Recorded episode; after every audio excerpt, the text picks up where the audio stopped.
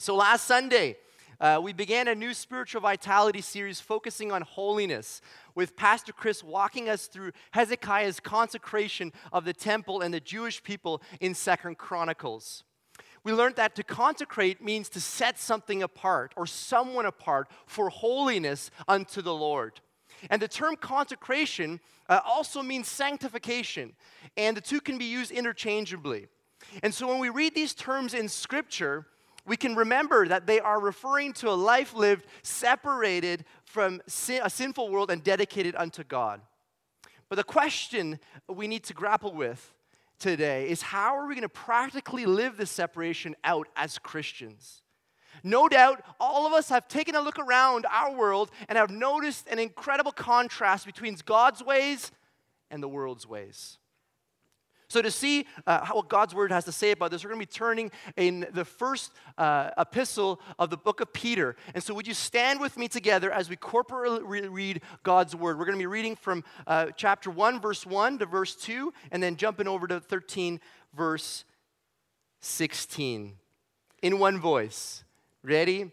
Let's read. Peter, an apostle of Jesus Christ, to God's elect exiles scattered throughout the provinces of Pontus, Galatia, Cappadocia, Asia, and Bithynia, who have been chosen according to the foreknowledge of God the Father through the sanctifying work of the Spirit, to be obedient to Jesus Christ and sprinkled with his blood.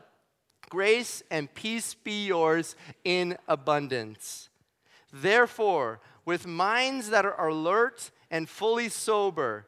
Set your hope on the grace to be brought to you when Jesus Christ is revealed at his coming. As obedient children, do not conform to the evil desires you had when you lived in ignorance. But just as he who called you is holy, so be holy in all you do. For it is written, Be holy because I am holy. Let's pray. Heavenly Father, thank you for your word. On this cold Sunday morning, we are here and we want to hear from you. Father, thank you that you speak and you work uniquely and specially in the hearts and lives of those who hear your word. And I pray, God, this morning that you would help me and that you would speak through your word in Jesus' name. And all God's people said, Amen. You can grab a seat.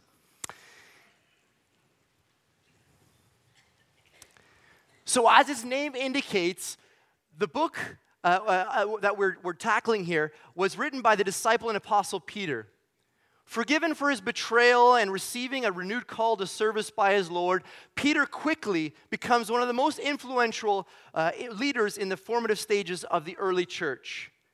His letter addresses a mixed group of believers who are living in, non Christian cultures. They were Jewish and Gentile Christians, men and women, young and old, all of whom were experiencing social challenges in their lives as they tried to navigate what it meant to live like Christians in a very unchristian and often hostile environment. These believers were scattered throughout the Roman provinces, as we read Pontus, Galatia, Cappadocia, Asia, and Bithynia, which is the region of modern day Turkey uh, and uh, modern day Western and Central Turkey. Now, we don't know exactly how these believers came to faith in Jesus Christ, but there is a good chance that they could have been a part of the converted pilgrims at Pentecost. And you might have remembered that in the book of Acts. Peter preaches, and on one day, there's 3,000 believers, as well as a lot more that comes even after that. Or perhaps these people would have been influenced by the gospel message through the missionary endeavors of Paul and his companions. However, they came to faith, Peter describes these believers as exiles scattered throughout the Roman world. Now, he uses familiar Old Testament language that would help give them some context to what they were facing. Now, you might remember that the Jewish people had a history of being exiled. During the years of 607 to 586 BC, the Jews were regularly taken captive by King Nebuchadnezzar of Babylon. And for nearly 70 years, they were in exile. And in that, 40 land, uh, that foreign land, far away from the temple and the center of religious life, they were left to sort out how to properly live lives of worship in their new pagan environment. Now, Peter isn't removed, isn't writing as one removed from the challenges they were facing. In fact, Peter is actually writing from Rome herself, where the outbreak started during Nero's persecution. So he could relate to the tension of living righteously in a righteously and socially antagonistic environment. And Peter seeks to bring encouragement, hope, and comfort to these people by providing principles for Christian living in an alien culture while reminding his audience that, like Abraham, they did not have a permanent residence or citizenship on this earth. And like Israel, they were dispersed among the godless and often, and often hostile peoples. What, important, what an important truth this is and reminder for us this morning. See, Christians are resident aliens scattered throughout the world as representatives of a different kingdom. See friends, we have a home as Philippians 3:20 points out. We are citizens of heaven where the Lord Jesus Christ lives. And we are eagerly waiting for him to return as our savior. And friends, until then we are on mission. I love the way Malcolm Muggeridge put it. He says, Christians are God's special agents behind enemy lines. Friends, you are a special agent for God in this world. And indeed, these people that, that Peter's writing to are very special, as he points out. But what made them special wasn't anything in and of themselves or what they had done. Instead, it was something special that God had done to them. See, they were ordinary people, but the special thing about them was that they were object of God's choice and election. And let me take a moment to clarify what this means. The term chosen became a term for identifying God's people in the early church. And the idea comes, comes behind, uh, the idea behind it comes from the Old Testament. And God had chosen Israel from among the nations of the world to be his special people. And it wasn't anything attractive about them or special within them, but because he loved them with a love which was undeserved. It was, see, friends, it was all it all stemmed from God not them. And even so, biblical history reveals that Israel very often got it wrong and misunderstood what God's choice implied. They had thought of it too lightly, often merely as a privilege, without realizing the responsibilities that came along with it. But God, in His mercy, sent prophet after prophet to remind His people of the significance of their election and called them to a place of action and to fulfill his purpose in choosing because they were supposed to be the, the redeemed people to reflect him to the nations around them. And with such an Old Testament backdrop, Peter uses this term to remind his readers that although most of them were Gentiles, they now also belong to the people of God. And that they have entered into this inheritance of God's people with a share both in its glorious privileges and in its responsibilities. See, we know from chapter 4 in 1 Peter that Peter's readers had a colorful past. They used to be unbelievers, living like everybody else around them. And Peter brings this to their attention when he says, You had had enough in the past of the evil things that godless people enjoy. Then he lists them their immorality and lust, their feasting and drunkenness, and wild parties, and their terrible worship of idols. Of course, your former friends are surprised when you no longer plunge into the flood of wild and destructive things they do. So they slander you. But remember, they will have to face God who stands ready to judge everyone, both the living and the dead. No doubt Peter writes this because they were feeling the pressure to be like everyone else around them. See, nearly 2,000 years later, we can also relate, can't we? It's easier to blend in, isn't it, than to stand out for righteousness. It's easier to go with the flow than to go against it, isn't it? It's harder to stand out of the crowd than be with the crowd. And recognizing their temptation to compromise, Peter reminds them live as God's obedient children don't slip back into your old ways of living, friends, to satisfy your own desires. You didn't know any better then. For you know now that God paid a ransom to save you. And we sang about that this morning, didn't we? God paid a ransom to save you from the empty life that you inherited from your ancestors. And it was not, it was not paid with mere gold or silver, which lose their value, but the precious blood of Jesus Christ. Slipping back into their old way of life was not an option for them as believers. So, how are they going to stay on task? I can just picture someone in the audience placing, placing up their hand and saying, you know, and asking the important question How do we live this out, Peter? We're experiencing pressures all around us to conform. We're regularly experiencing temptation after temptation, both internally and externally. Peter, it's tough. It's tough to live for God in a world that is so different. It's tough to live for holiness when all of our neighbors, our coworkers, our classmates, and even maybe our families live like God doesn't exist. Can you relate to any of this? See, my guess is this morning that most of us can. Perhaps you've been struggling with compromise because you wonder, what is it worth? It's just too hard. Or, Pastor, why should I even care about changing uh, any of my behaviors? Isn't God just a God of love who will forgive me for anything I do? Like a genie in a bottle. I do what I want to do, and I ask Him for forgiveness, and it's all okay. See, friends, holiness is not a popular topic nowadays. There aren't many New York Times bestsellers touting holiness. You know, from what I can tell, the, the topic is, is, is missing in much of preaching today as well. It's probably because it's, it's, it's, it's not the best topic for church growth. But did you know that the word holy occurs 700 times in Scripture? But actually, pardon me, it's 600 times. But when you include sanctity and sanctification, it's over 700 times. And one of the most frightening verses in the entire Bible is Hebrews chapter 12, verse 14, particularly the final phrase. And it says it's best in the New King James Version. It says, Pursue holiness, without which no one will see the Lord. I'm not sure about you, but I, I want to see God. And the author's words here in Hebrews are a command, they're not merely a suggestion. He's telling his audience to pursue Christ likeness, for without ongoing transformation into the image of Christ, a sinner has no rightful claim on the grace of God. Friends, as Christians, our pursuit of holiness and the work of sanctification in our lives is not an option.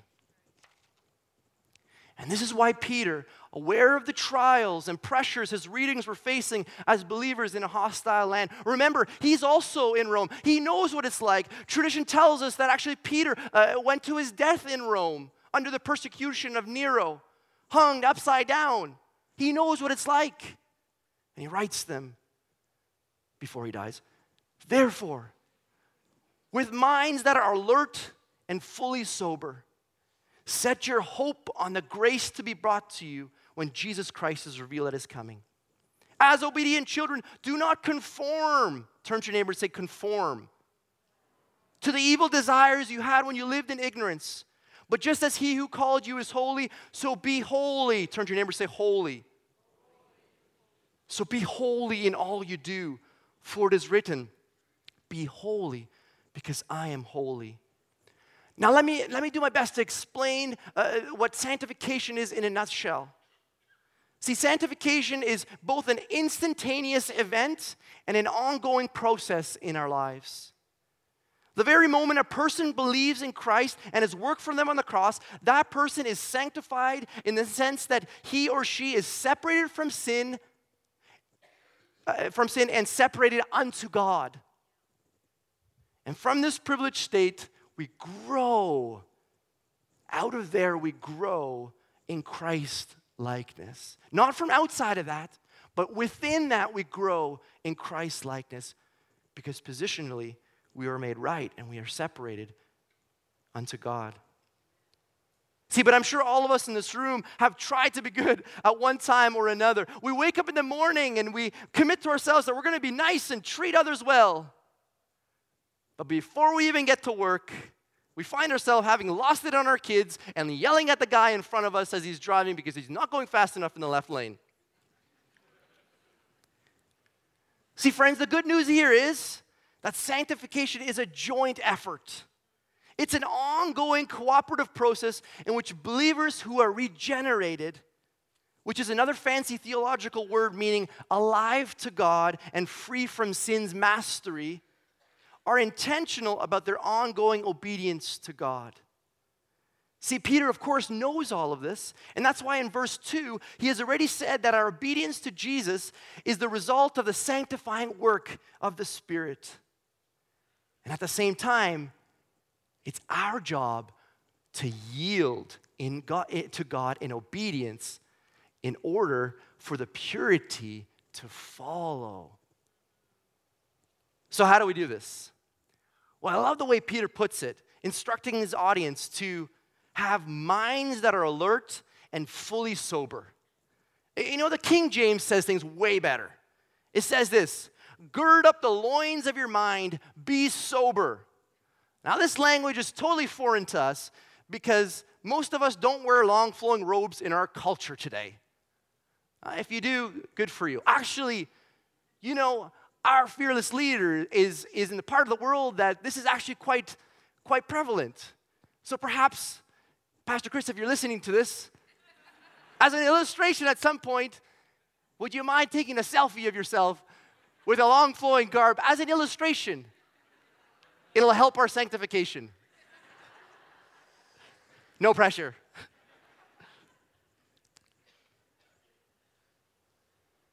So Peter's hearers, though, would have understood what he meant, since they, they wore robes and knew that unless they tucked it up under their belt, they wouldn't do, be able to do the physical work properly without it getting in the way. And this is just like you and me today. We roll up our sleeves before we wash the dishes or we shove. Actually, no, we don't roll up our sleeves when we shovel the, the snow because we're just too cold, right? You know, maybe when we cut the grass or we do lawn, you know, some sort of gardening or anything like that, maybe we roll up our sleeves. But we do we, we understand this and this is what peter is saying he's basically saying roll up your sleeves folks because you have an important part to play in holiness and peter continues as obedient children do not conform to the evil desires you had when you lived in ignorance. But just as he who called you is holy, so be holy in all you do. For it is written, Be holy, because I am holy. Clearly, friends, it's God's expectation that his children reflect the family characteristic of holiness instead of their former lifestyle. When I read this, I can't help but wonder can people see the difference in me? Can they see the difference in you? I love the way that J.C. Ryle puts it. We must be holy because this is the only sound evidence that we are true children of God. Children in this world are generally like their parents. Some, doubtless, are more so and some less. But it is seldom indeed that you cannot trace a kind of family likeness. And it is the same with the children of God. See, I come from a, a, a, a, very large family. There are six kids in, in my family, and we're all pretty crazy. But we, we don't look alike. But get us in a room or talk to us separately, and you'll certainly realize that we're cut from the same cloth. And chances are you are as well. There are traits within you that are like your parents. Kids, whether you like it or not, you are like your parents.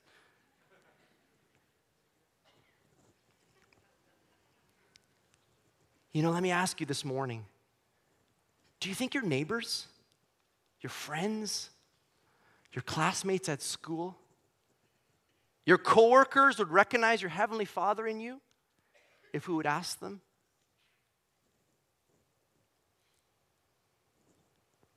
See, I'm sure Peter's audience had to think about it like that as well. And just in case his readers forgot why they were to be holy, Peter's quick to recall in his opening salutation the believer's motivation toward holiness and obedience. He speaks of the obedience to Jesus Christ and the sprinkling with his blood. This here is a clear reference to the story of the making of the covenant between God and Israel.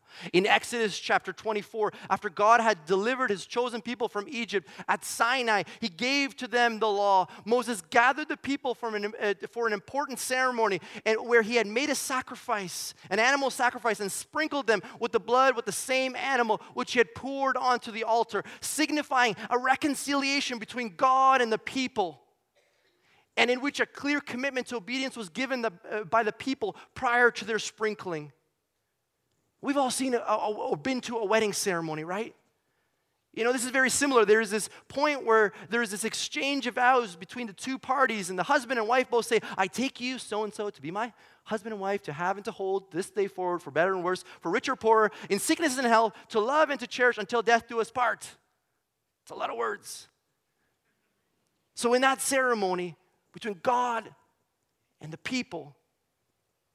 God said, Here's what I'm committing to in writing, and He gives them the law through Moses. Then the people in turn said, Yes, God, we love that. We'll accept this. We're good with it. We'll do our part to obey what's required. But before the ceremony was over, Moses takes some of the blood from the animal sacrifice and starts sprinkling it over the people as a symbol of their cleansing and commitment to God. Could you imagine if we did that at a wedding ceremony today?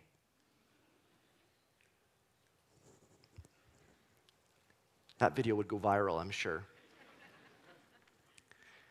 let me ask you let me ask you a question. If you are a believer, do you remember the time when you came to know the forgiving power of God in your life personally? And then let me ask you are you still living in light of what you've been saved from? Do you remember where you were? Do you remember what God did for you? Are you living in light of that? Friends, our indebtedness to Jesus for salvation is the most powerful of all motivations for living in obedience to Jesus.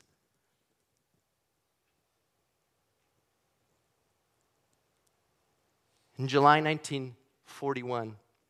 A prisoner escaped from Auschwitz, the concentration camp.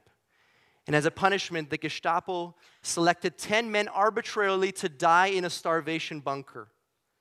And one of the men selected, his name was Francis Gajowniczek. And when he was selected, he cried out, he said, Oh, my poor wife and my children, they'll never see me again. And at that moment, a little guy a Polish man in glasses, wire frames, stepped out at a line and he took off his cap and he said, Look, I'm a Catholic priest, so I don't have a wife or children. He said, I would like to die instead of that man. To everyone's amazement, his offer was accepted. And he was taken to the starvation bunker. And on August 14th, he was the last one to die. He kept an amazing atmosphere, apparently. He got them singing, and, and there was hymns and praying. It was so cool. But on the 14th of August, they needed the bunker for other people.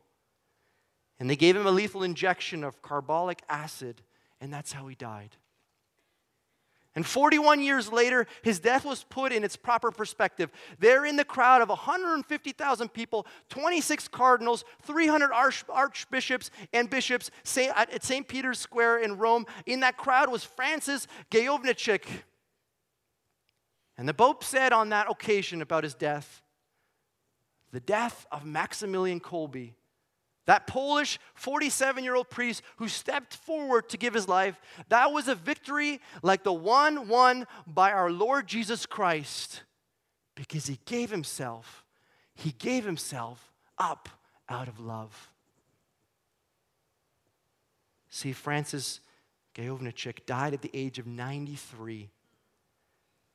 And he spent the rest of his life going around telling everybody but the love of this man who died in his place. In an even more wonderful way, Jesus died in your place and my place. The Son of God loved me and you so much that he came down and gave himself up for us. Friends, we live in a world that is full of compromise, a world that is, that is constantly redefining what is right and wrong. And it's so easy for those of us who call ourselves Christ followers to be more similar to the world around us than the one who died for us. See, some of us have gotten more accustomed to this home than the one built for us in glory. Let me talk to you teens for a second. Or is your music selection and your mu- and your movie choices or your friends uh, forming your thought life more than God himself? College and university students, is your worldview being shaped more by the classes you are taking at school than the Lord you are claiming to be serving? Adults, are you being shaped more by the news you are watching than the Bible you are carrying? As you can tell from this passage this morning, this is not a new problem for believers. Our natural inclination is to become like the environment around us. So, how do we realign ourselves and get back to that place of pursuit of holiness? Well, one, we remember what Christ has done for us. And friends, that's why we remember. We come monthly, we come, we remember what Jesus has done on the cross is not just another thing to fill the service, it's a reminder to us to be able to be thankful for all that God has done for us because He's taken wretched people and He's made them right. Friends, I'm in that category too. We remember what God has done for us. And not just at communion, but daily, even as Pastor Joel said earlier. What else do we do? We roll up our sleeves and remain alert. Friends, this is an active pursuit of holiness. This isn't a passive thing. We, we are diligent to remain exposed to the teaching of scriptures through, through Bible study and church attendance. Friends, this is so important. I get it. Life is busy. I get it. But, friends, ultimately, what's the most important thing in your life? How are you going to see Jesus? Are you going to be giving them excuses, or you and I are going to be able to say, God, I was faithful? See, friends, in our day and age today, it's so easy to put other things in front. I'm so thankful. I'm preaching to the choir. You're here this morning, and I'm glad you are. Because as you hear God's word, it shapes you, it challenges you. If it doesn't, if you don't say ouch at some point, it's you know, you're not listening. But it's, it's good for us. It's good for us. Bible study, small groups. That's why Pastor Kim focuses so much on these. Or a Revelation series and Bible engagements. We don't just do this for the sake of it, it's to help the body of Christ be equipped so that they can know and be like God. And thirdly, we allow God's Spirit to sanctify us. We open ourselves up to that process as we obey Jesus.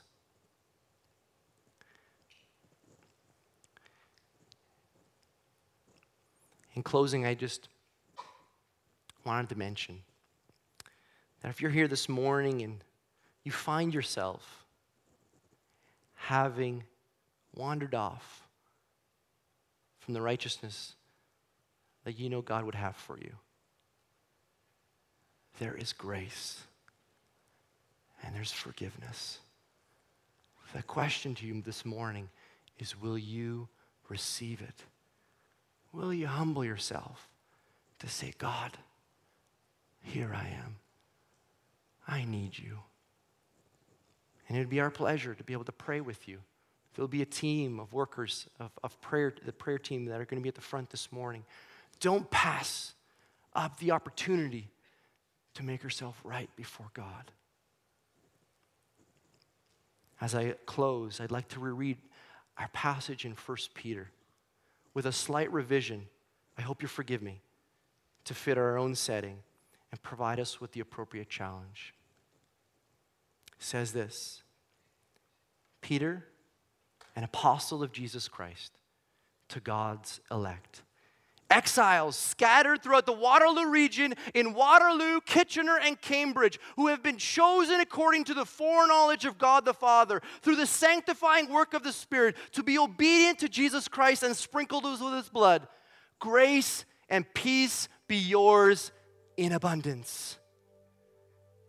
But with minds that are always alert and fully sober, set your hope on the grace to be brought to you when Jesus Christ is revealed at his coming.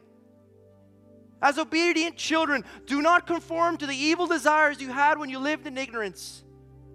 But just as he who called you is holy, so be holy in all you do. For it is written, Be holy, because I am holy. Let's pray.